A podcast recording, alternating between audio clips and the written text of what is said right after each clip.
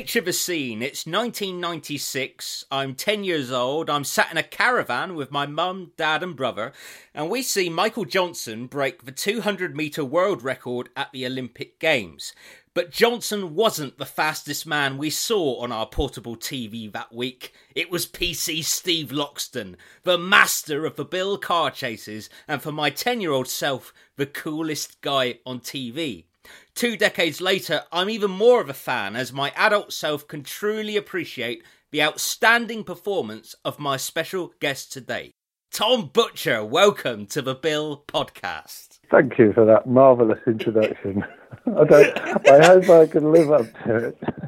oh, you will. This is, I think, uh, it's the twenty fifth interview I've recorded, but that intro was the first one I ever wrote because both times I've tried to get you on before, you were on tour, and your latest role on tour, for which you've earned some marvelous notices, was as Henry II in The Lion in Winter in, in Frankfurt. Is that right? Uh, that is right. Yes, I came back from that in October. I was out there for two months playing a, a cracking part in a cracking play in a cracking theatre with a cracking cast, and uh, off you go. Yeah. I mean, you were the lead with a, a young cast, and I, I, I wondered what are the common questions that younger actors ask you? Do you, do you get asked for a lot of advice? Um, sometimes they say, "Are you really going to do it like that?"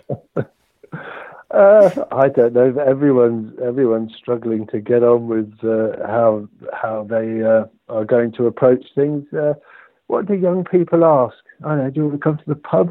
um, do you want to come clubbing tonight? We're up till four. What do you think? and I generally say, oh, actually, well, it's funny. It was a bit of a watershed job, really, because I, I think I realised for the first time that I wasn't part of the younger part of the cast anymore. Because they, they did want to stay out and party hard, and I just wasn't interested in all that kind of thing. Oh wow! Um, and, and it's odd actually because the, the the role of father who didn't actually get on with his family and all the kids hanging out together and fighting amongst themselves, it all I don't know, life, art, art, life. Do you look at those younger actors and and can you? How different is it for them than it was for you when you were starting out in industry? Do you think it's harder or, or easier for them with technology?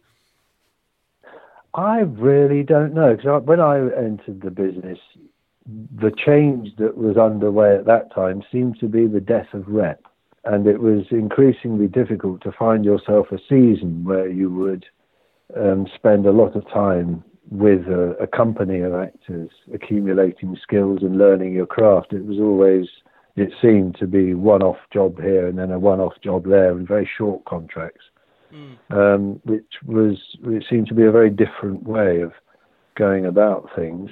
But young actors, I don't know. I I think. Uh, I don't think it. Uh, I, I, don't know. Well, I'm not a young actor anymore, so I, I can't really tell.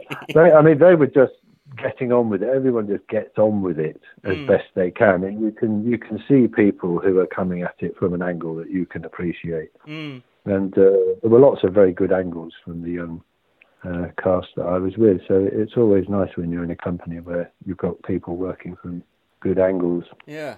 Uh, yeah. When when did you first get the acting bug?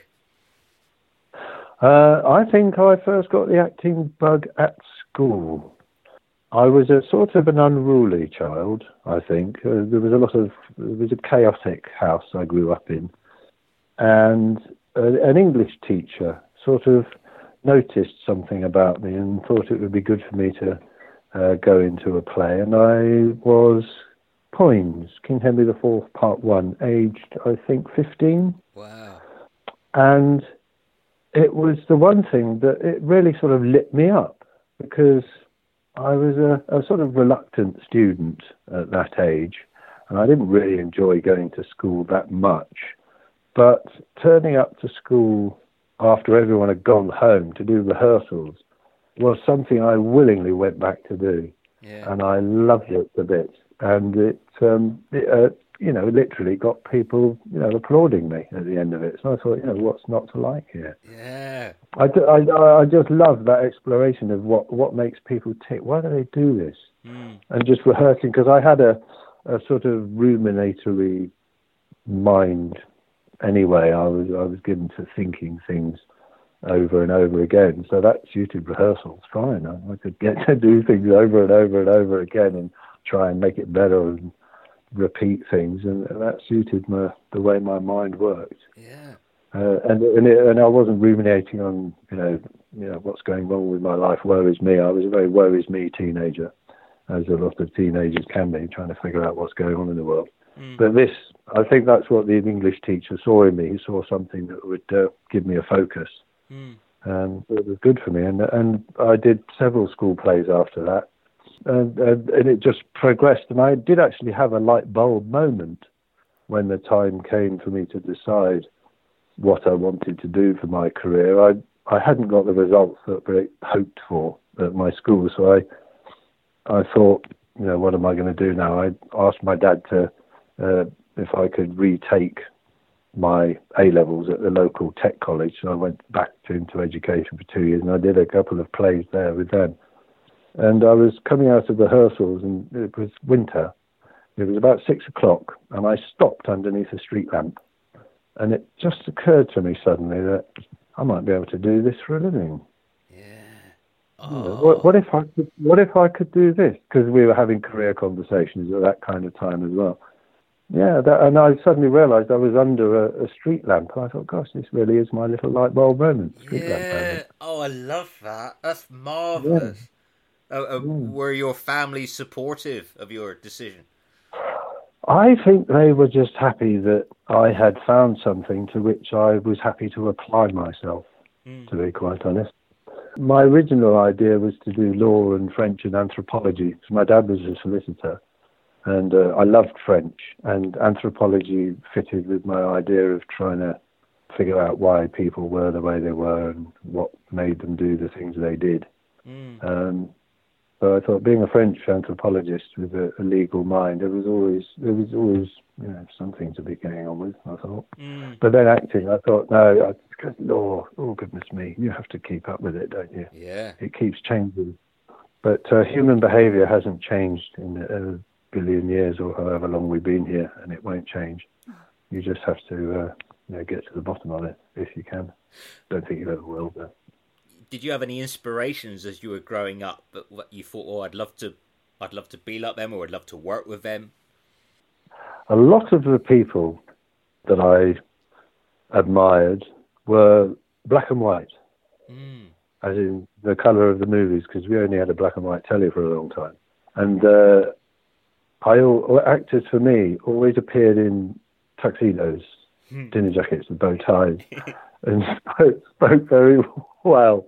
So as a teenager, I, I would I would get into my tuxedo at the drop of a hat and pretend to be you know uh, Niven. David Niven. I, I fancied myself as David Niven and Cary Grant and all these all these huge stars. Yeah, I had a lively imagination, and um, Richard Richard Burton, obviously, and and uh, Olivier, and all all those uh, oh. Peter O'Toole, everybody. I can't remember them all now. names just go through me, but I can see their faces. Yeah. I mean, so uh, what happened next? Where did you train, and, and, and what what was your training? What did you have to do? Uh, I trained at the Manchester Polytechnic School of Theatre, uh, which was then in a large building in Didsbury, in Manchester, South Manchester, uh, which used to be a TV studios. Um, and we had an enormous fly tower, uh, a huge floor with a seating block we moved around, so it was a very versatile space. And there were also radio studios there and TV studios, so there was a TV course in the same building. Wow. Um, so we were able to be camera fodder for the TV course people, and we also got experience in front of cameras, which was a rare thing at, at uh, School, I understand. Mm. Uh, what did we do? We did classes. We were we were trees. We learnt scripts. And the first year we were sort of slaves for the third years, and we produced we well, not produced their shows, but we did the stage management of their shows. And uh, you know what? It's a bit of a blur. to be quite we had lots of fun. There was the Parswood Hotel, which is a pub, was across the road, and we did a lot of research in there about stuff. Yeah. Uh, were, were, you still living at home, or were you in digs? No, I, I left home to go to Manchester, um, which was part of the education process, and I got a grant from the government, and uh, I had my accommodation paid for by the state. Brilliant. So, uh, yes, and I didn't leave with thirty thousand pounds plus of debt to No. pay back, which was, you know, it's a godsend now looking Yeah. back. But Oh yeah. I don't know how people cope nowadays. No. Well, Steve Loxton wasn't your first copper on telly, I, I, and I think your Mm. first ever telly was was a Coronation Street in 1988. Uh, yes, yes. What what are your memories of that? My memories of that are uh, essentially I was absolutely terrified. absolutely terrified. Uh, it was Coronation Street, which is a big show. Mm. And I thought, so many people are going to be watching this. And there I was. I think someone had had the takings stolen from them um, at some point. And uh, there I was, a policeman, by someone's hospital bed, and I had a notepad in my hand. And I was holding it in such a way that it, it registered every single little tremor. And I was shaking like a leaf, and this notepad was bouncing all over the place. And I didn't have the presence of mind to keep hold of the flap Oh, that um, was was shaking. And I, I, I don't know. That's that's what I remember. I've never seen the footage. I think it was Roy Barraclough who had been mugged. Yes, it was Roy Barraclough. Yeah, Yes. yeah. Have you seen that? No. I, I, I, the the episodes either side are on YouTube, but yours isn't, and I was like, oh, so close. But uh, Oh. Yeah, That's intriguing. I wonder what happened there. I, I, because I think they've been, um, I think they've been repeated on either ITV three or four, sort of in the last Golly. at the end of last year. I think they're doing Emmerdale at the minute, but yeah, they've they've been raiding the archives a bit, so hopefully Wow. they'll do the same with the bill on ITV, uh, which would be nice. Well, I understand they did, but I was, I was speaking to some uh, some colleagues of mine, and apparently the the bits that uh, I did, Mm. and uh, I can't remember who it was I was speaking to now, but there's been some kind of hoo ha about payments and monies, and so they've they've cut a huge chunk out that they're not repeating, Yeah, and it just happens to be the bits that I'm in. yeah. So um, no all. That's right, because they they they started showing like you know the John Salthouse years. I think I'm right in this. uh, And Equity wanted Oh. to negotiate proper fees for you, and the Drama Channel's answer was just to show everything they already had the rights to show. And so yeah, they skipped 1990 to Ah. 98. So yeah, your entire run they just skipped, and so there's still a lot of upset fans. Did that nervous police officer on Coronation Street help you get the part of Steve? Was that instrumental? How did how were you cast as Steve Loxton? Well, to answer the first part of that question, no, because I think if they'd looked at that, they'd have thought, "Ooh, uh, this doesn't look good. so, to answer the second part, I was working at the Royal Exchange in Manchester. Uh, I hadn't worked for a while, and Sophie Marshall, who was then responsible for casting actors or bringing actors in, had asked if I would be the bellhop in Born Yesterday that they were producing. It's a very, very short part, but it got me back into the way of being in a theatre company, and I was very grateful to her for that because uh, she could have given that to anybody. And one of the other cast members with uh, us on that show was George Sweeney, Ah, who I was having a little chat with him, and he said, um, "You'd be good on the bill. Uh, you should write to the bloke there, it's Julian Oldfield. Just write to him. He, he, he, he'll respond quite well to that, I'm sure." So, uh, on the advice of George Sweeney, I, I wrote a letter to Julian Oldfield to say that who I was and what I was doing, and he responded. And uh, the ball started rolling, and I, I had some meetings. They were encouraging, and I felt very encouraging. Tony Virgo was a great support. He uh, uh, batted for me. I think Pat Sandys as well, and um, I'm sure other people were because they, they offered me the job in the end. yeah. I think that it did come out of uh, that initial um, letter that I wrote off. So Fantastic. I feel encouraged by that. And how on your radar was the series? Had you seen much of it? I, was, I must have known about it because I knew what George Sweeney was talking about when, when he said, you, know, you must check that out. I don't know, actually. I don't know. I think I, I, I'm just coming out of drama school. The idea was that uh, you went into theatre for some reason. Theatre was the, the main focus. Mm. And uh, you have these ideas of, uh, you know, performance. And television featured quite, you know, it wasn't big, but um, I know after after you've been out for a while, you think, oh, I need to, I need to find some work. and uh, I thought regular work would be quite nice, and regular work that you got paid quite well for would also be quite Yeah. good. So it quickly dawned on me that, this would be quite a good idea. and the great thing, the great thing was, by the time I, I was offered the job on the bill, I had another job offer on Families, oh wow. which was that show that was sort of half Australia, half Yeah, Granada. Yeah. yeah, that's right. And uh, I remember wondering which way I should go, and I asked uh, the people in family, I said, "Does my character go to Australia? Am I actually go there?" and they said, "No, no, we'll be shooting all your stuff in the, in the UK." And I thought, "Oh, right, okay." and that sort of that, that did for me a bit.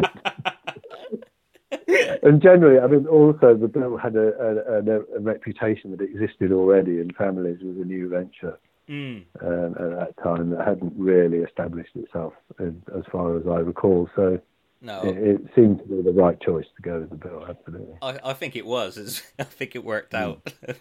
uh, Yeah, yeah, it did. uh, uh, what appealed to you about playing Steve, and how well defined was the character at the beginning? At the beginning, I got the impression he wasn't very well defined because uh, there was a time when he didn't even have a name.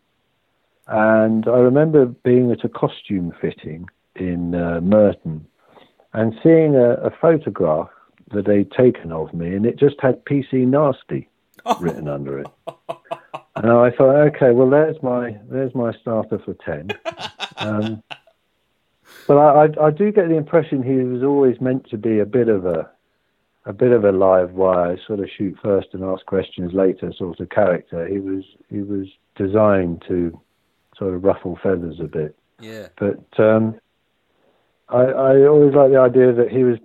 I mean, the fans wrote to me to reassure me that uh, I wasn't bad. I was just misunderstood, which I thought was very kind of them. and uh, I thought it was, it was quite touching to see that people were that engaged with him. Mm. So he didn't bother, bother to write in and uh, reassure me about that. So that was quite nice. Well, uh, well, I'm guessing that means you you didn't play him as bad. You didn't see him as bad. Well, no, because the thing is, if you if you start playing a character as bad, you, you there's um, I don't know, you can get yourself into all kinds of trouble. no, I didn't. I didn't see him as bad. Um, that's an interesting question. I've never really thought about it like that. Yes, misunderstood. I think he just thought he was getting in there and sorting things out. But the book to him was was a bit of an obstacle. And this was at the time when Pace was uh, uh, being revised, and you know, ever since the 70s, the police service has changed radically and been exposed and become a lot more transparent. And people were rather shocked at what they found under the bonnet when they took the lid up. Mm. I think. And uh, there was a lot of yes, there was a lot of uh, pace work going on when I joined. It was in the news a lot. And, and did they give you much in the way of police training? Did you go out on the beat with any real coppers or anything like that? Uh, I went out in a uh, response vehicle, fast response vehicle. I can't remember. I think that's what they were called. Uh, yes, I went out one evening, and the guy said, "All right, let's put the music on," which was their blues and twos. and uh, we went very fast for uh, quite a while around the streets of London, to the point where I actually began to feel a little bit sick Yeah. with all the movement of it all. And I thought, goodness me, uh, this really is something, you know, this is the real side of it. And of course, when we're on filming, we're imagining the whole thing. But I thought, I just really wouldn't like to do this for real. Mm. Not at all. I mean, and also dealing with the, the general public who are generally in a, a state of not wanting to talk to you about anything in particular. Um, whereas, you know, when we're on the streets filming, the general public are quite curious and interested, and obviously we're not arresting them, so they're not hostile. No.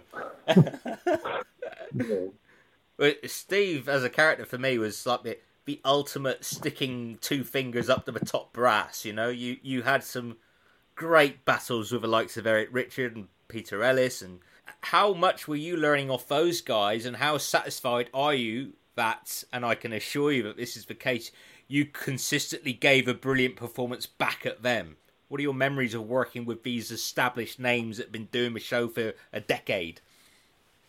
Uh, I thought it was a great honour to be working with a team with such expertise all over the place. Every department in that building uh, just had expertise of every kind, and um, it was a it was a yeah a great opportunity to learn everything about everything to do with cameras and microphones and hitting marks and mm. fantastic. I mean, it was quite intimidating at times because these people I actually know answer to a question you asked ages ago was the bill on my radar? It must have been because the, some of these characters I'd seen them before, and I remember one of my early scenes with with uh, Chris Ellison, yeah. who I found quite intimidating because he's a very um, uh, robust and present sort of character in the show, mm. and. Uh, just for a laugh, one day uh, on one of my early scenes, uh, I had to bring in a, a document into his office and say, "Here, Gov, I've got this."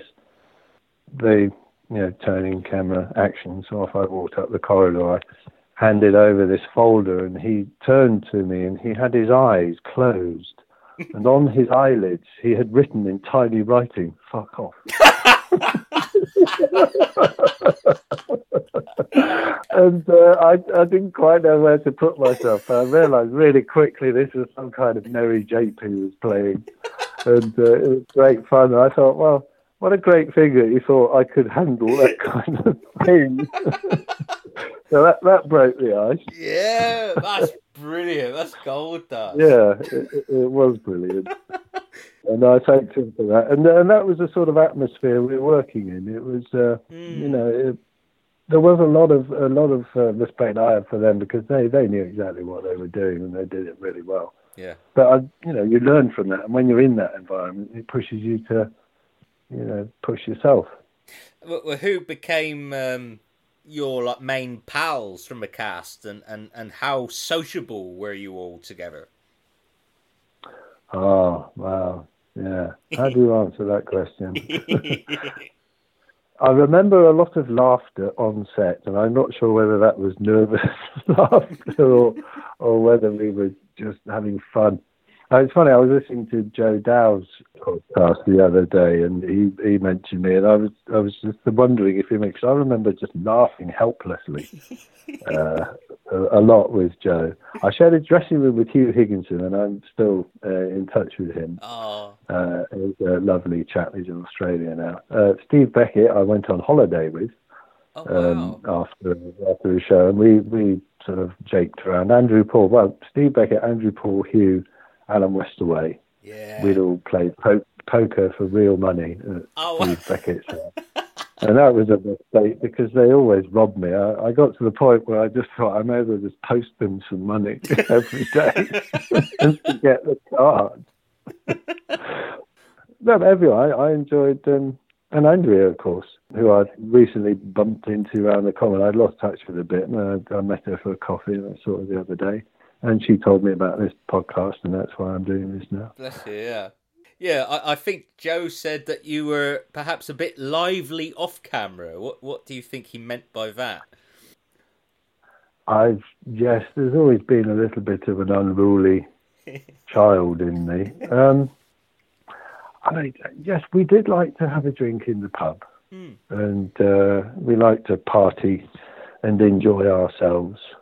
Yeah, we just had a laugh really a lot of the time because I know we were young men and we had jobs and we were in a show that was doing really well and we loved what we were doing and we were in an environment that was a great environment to be in and I know we just laughed a lot, had yeah. lots of fun. Well, it must yeah. have been an awesome time in your life. You're a young man and you're you're in. Well, people forget that at the time the bill was getting more viewing figures than EastEnders. You know, it, it was often the mm. top rated show of the week, and and to me, you you guys were in it um, in the glory days of the show, the the gold dust era, I call it. You know, it must have been very satisfying being part of a hit.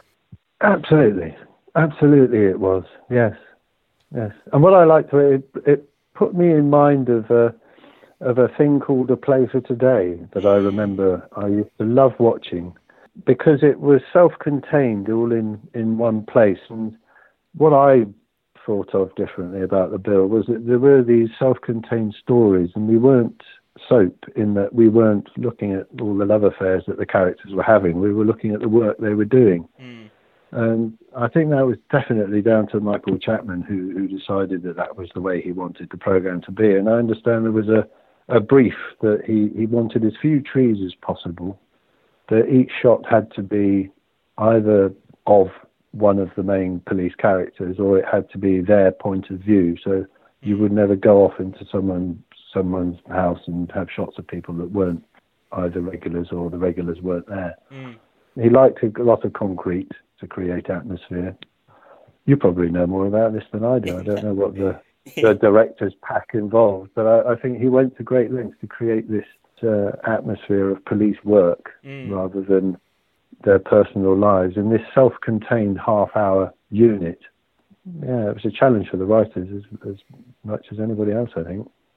There was a lot of concrete in your very first episode because it was set at a football stadium. I don't know how much you remember of that.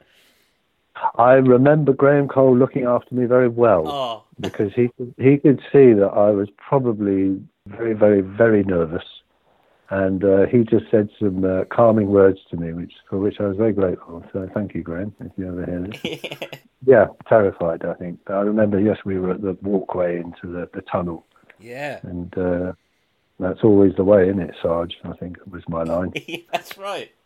And and yeah. it was a nice. Uh, I think as often with the best characters, they they did a kind of slow burn. They let you ease in, and then suddenly, like not long, like series seven, all the opening episodes of series seven are are very Loxton heavy, and, and one of them is called the Chase, and it's a great. Oh.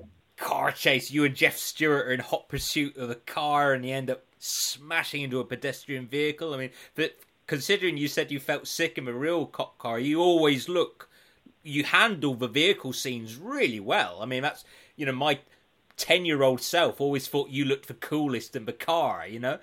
How were you actually on the inside and how, because you looked like you did a lot of the driving yourself. Um, I was very fortunate. I was allowed to do a lot of the driving myself, mm. to be quite honest. I was um, quite surprised. And I think health and safety these days wouldn't wouldn't let that happen. Mm um, anymore. But uh, it's one thing being a passenger, and I, I think uh, feeling sick. But when you've actually got your hands on the wheel and you know what the car's going to do, well, hopefully you know what the car's going to do. Yeah, it's. Uh, no, I say I did enjoy very much doing the driving, mm. and I was allowed to do a lot of the driving myself. Even to the point that sometimes we had these things called up and pasts, where the camera would be a very long way away from the car, and we'd put the blue lights on and just enter into the flow of traffic. They wouldn't hold up the traffic, and traffic would move out of your way, and you'd find a gap, and wow. you'd think, goodness me. Is this allowed? and uh, I was actually one time pulled over by a, a real police car who asked me what the hell I was doing.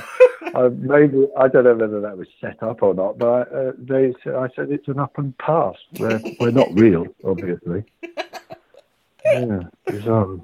Well, to me, the the greatest ever episode of the bill is the shortest straw, which was Nuala Conwell's exit episode, and you and Trudie share what, for my money, is the finest car chase the bill ever had. Gosh, what's that one called? I've completely forgotten about. oh, it, yeah, it's called the short, uh, the shortest straw, and um, it's on YouTube, and the, the clip is called Loxton and Ackland nail Viv's killers.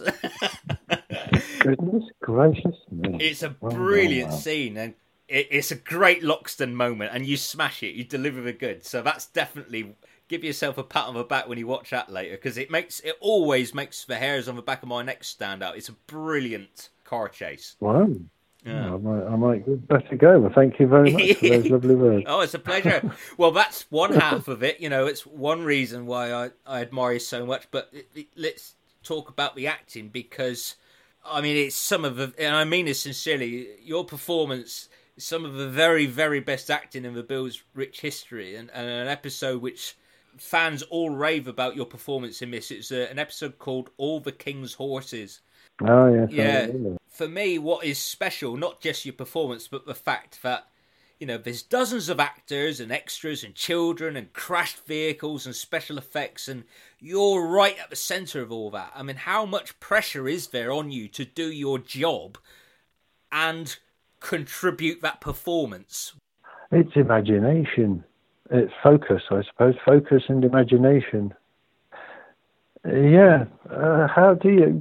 I mean, that is your job, and that, that's that's what you want to do. It's uh, it's pretending, mm. and you just you just believe it and uh, and throw yourself at it one hundred percent because sometimes if it, it, sometimes it does seem daunting, and you think, well, you know, come five o'clock, it'll be in the can, so better make sure it's the right stuff. because uh, you know the end of the day will come, and either it's in there and it's right, or it's whatever. I know you just have to throw yourself in at it. Mm. But it was it was lovely writing. It's beautifully written and so expertly put together, and you've got all these people supporting you all the way. I mean, how can you not uh, get into the uh, the atmosphere of it. Mm. It. It's a lot of it done for you before you even arrive, really. Well, um, well, you. I mean, yes. I mean, you you you have to you have to be the piece of the jigsaw that fits in all the right places. Yeah. Um, but that's that's why you went to drama school, and that's why you wrote to Julian Oldfield, and that's why you woke up in the morning. Yeah. Yeah. Because that's what you're there for. That, that's that's you know you're you are living your dream. Mm. You know, this is what you wanted to do. So get on and do it. Have a ball. You know. Yeah. Focus and focus and throw yourself in there. And how about yeah. the the other side of the coin? What what you guys have to? I mean, your life changes, doesn't it? You know, 17 million people watched that Nulla's last episode, for example, and you yeah. you're recognised presumably going to the supermarket, going to the shop, that all changes the moment you're in a hit. Yeah, I, I remember there was one bloke stopped me outside the post office and kind of had a little go at me for being so scruffy. Because oh. he said, You're on telly, can't you afford proper clothes? Oh. Which I thought was quite amusing. I was, I was never a fashion victim. Um, yes, I, I think the great thing I've heard people say about being known is that uh, being on telly is people know people know you, and the terrible thing about being on telly is people know you. So um, it's a double-edged sword. I mean, uh, before, I mean, uh, early on, I, I, thought it was terribly exciting, but later on, it did it did make me quite anxious.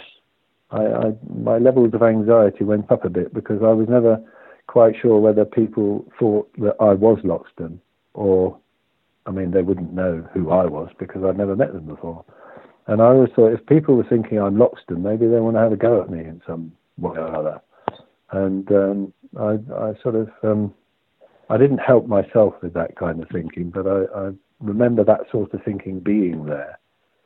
Um, but generally, when I look back on it, the public are, you know, they're just curious. They want to know and they, they have conversations just within earshot, which are just loud enough for you to hear because they want you to hear and let them know that yes, you know, it is me or it isn't me. Or, but uh, it is odd to be looked at, and I and I, I haven't had it in any way that people get it these days.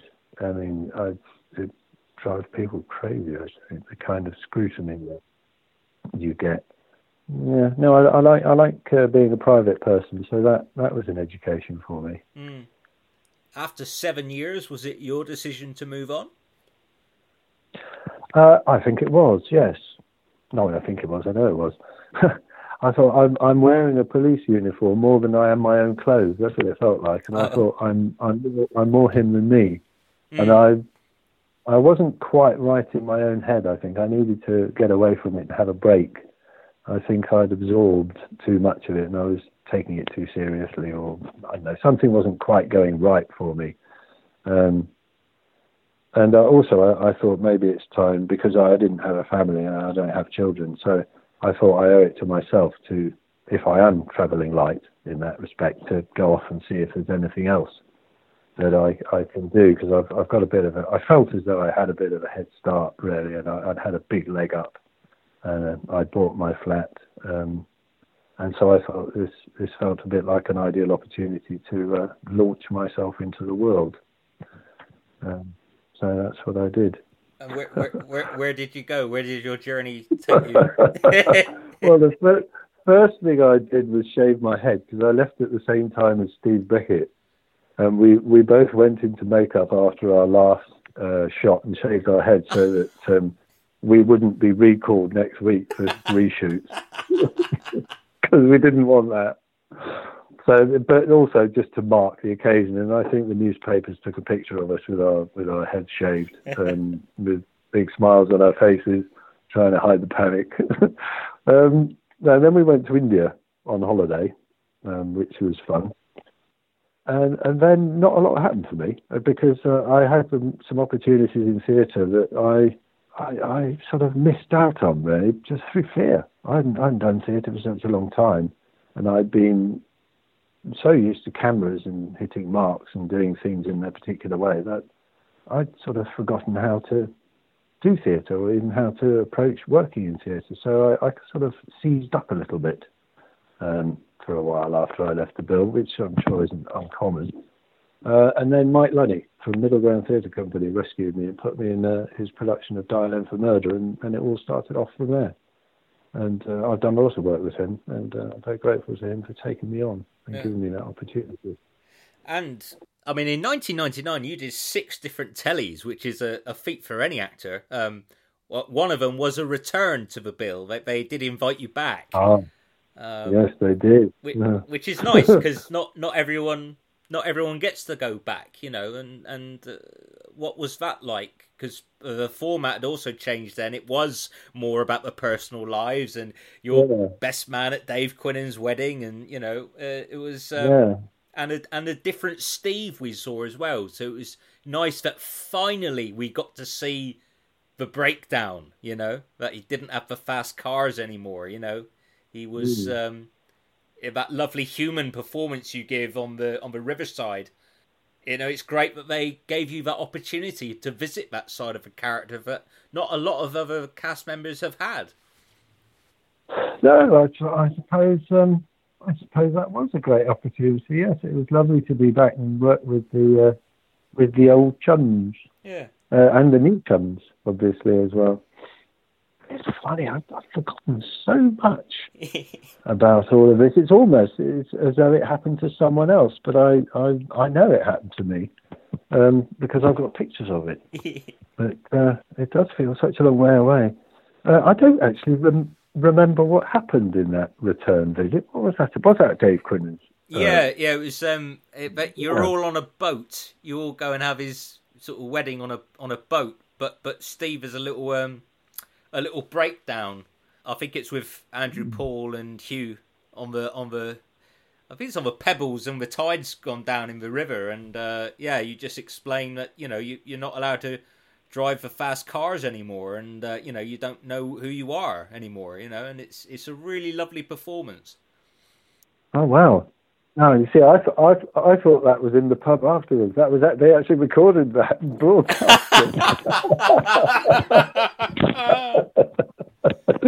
oh right, okay, you nice art, art life. Oh my goodness me. oh, well, I mean, but I mean, you know, you made over 450 episodes of the bill, which is yeah pretty incredible. You followed it up by making over 450 episodes of Doctors. Now that's quite a feat. You know, that's a lot of telly.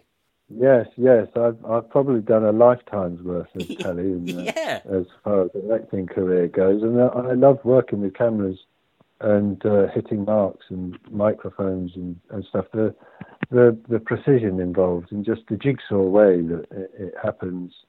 Um, it appeals to my sense of chaos, sort of making order out of chaos because uh, I, am a, I'm a slightly chaotic thinker, but um, it, it's it's uh, a great joy to uh, find order in that, and uh, it's a great joy if you can.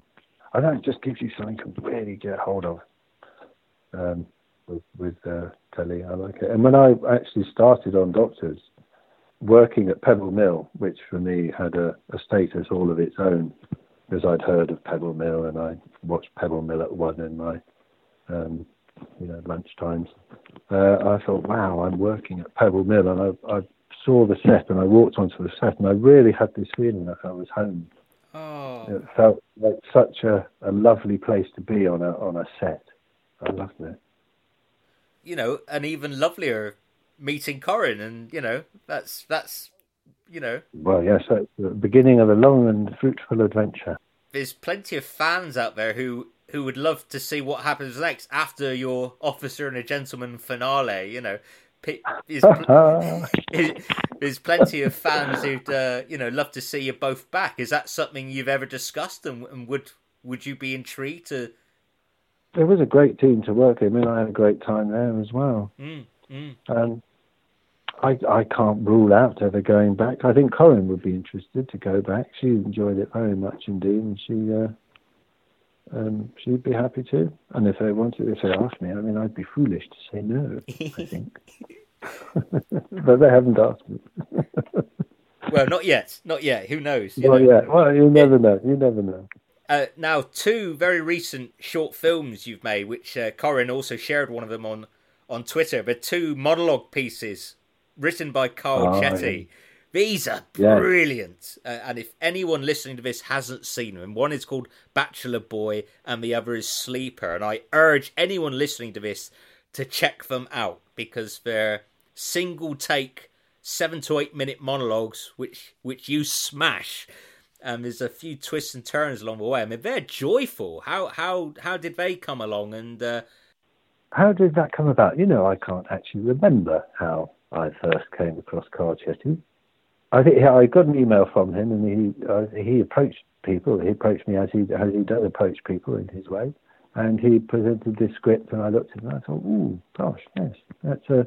I just like the way it was put together. He, mm. I thought he put together a, a really nice um, set of words, and they made sense. And learning it was quite easy because the thoughts that held all the words together were consistent all the way through. And a lot of the times I'm I'm sort of learning thoughts as much as I'm learning words.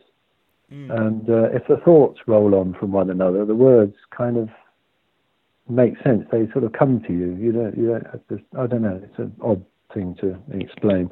But the way the way he put those words together made them quite easy to learn. And I was quite surprised myself at being able to get through them all in one take. Yeah. because we did say there were other people there who can, you know, stop. And mean, people do. People stop and start and stop and start, stop and start. But yes, it's always it's always great when you can have a, a run at something and it actually works. Yeah. What's the future hold for you? Any unfulfilled ambitions? Any shows you'd like to add to your resume in particular? I don't know whether the shows that I'm going to be a part of in the future have been written yet. or whether they're just about to uh, take me on. Mm. But no, I'm I'm not finished yet. We're all so grateful to you for, for sharing your memories today. And something that we like to do is is to ask you to nominate a charity that the listeners of this can support. So, is there anything that's particularly close to your heart that people can donate a couple of quid to? You know, the one that comes to mind is Mind. I think Mind is a good thing to uh, be aware of.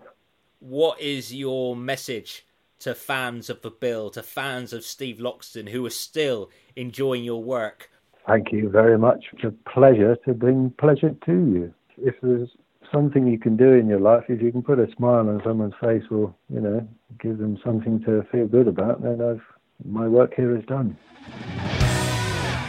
Hello, this is Andrea Mason. You've been listening to the Bill Podcast, with special thanks to Tom Butcher. Produced and presented by Oliver Crocker co produced by Paul Dunn and Alex Mockler. Executive produced by Joseph Beaver, Daniel Christopher, Luke Hegarty, Chris Horner, Edward Kellett, Justin Pitt, and Tom Sherrington. Visit mind.org.uk to find out how you can help.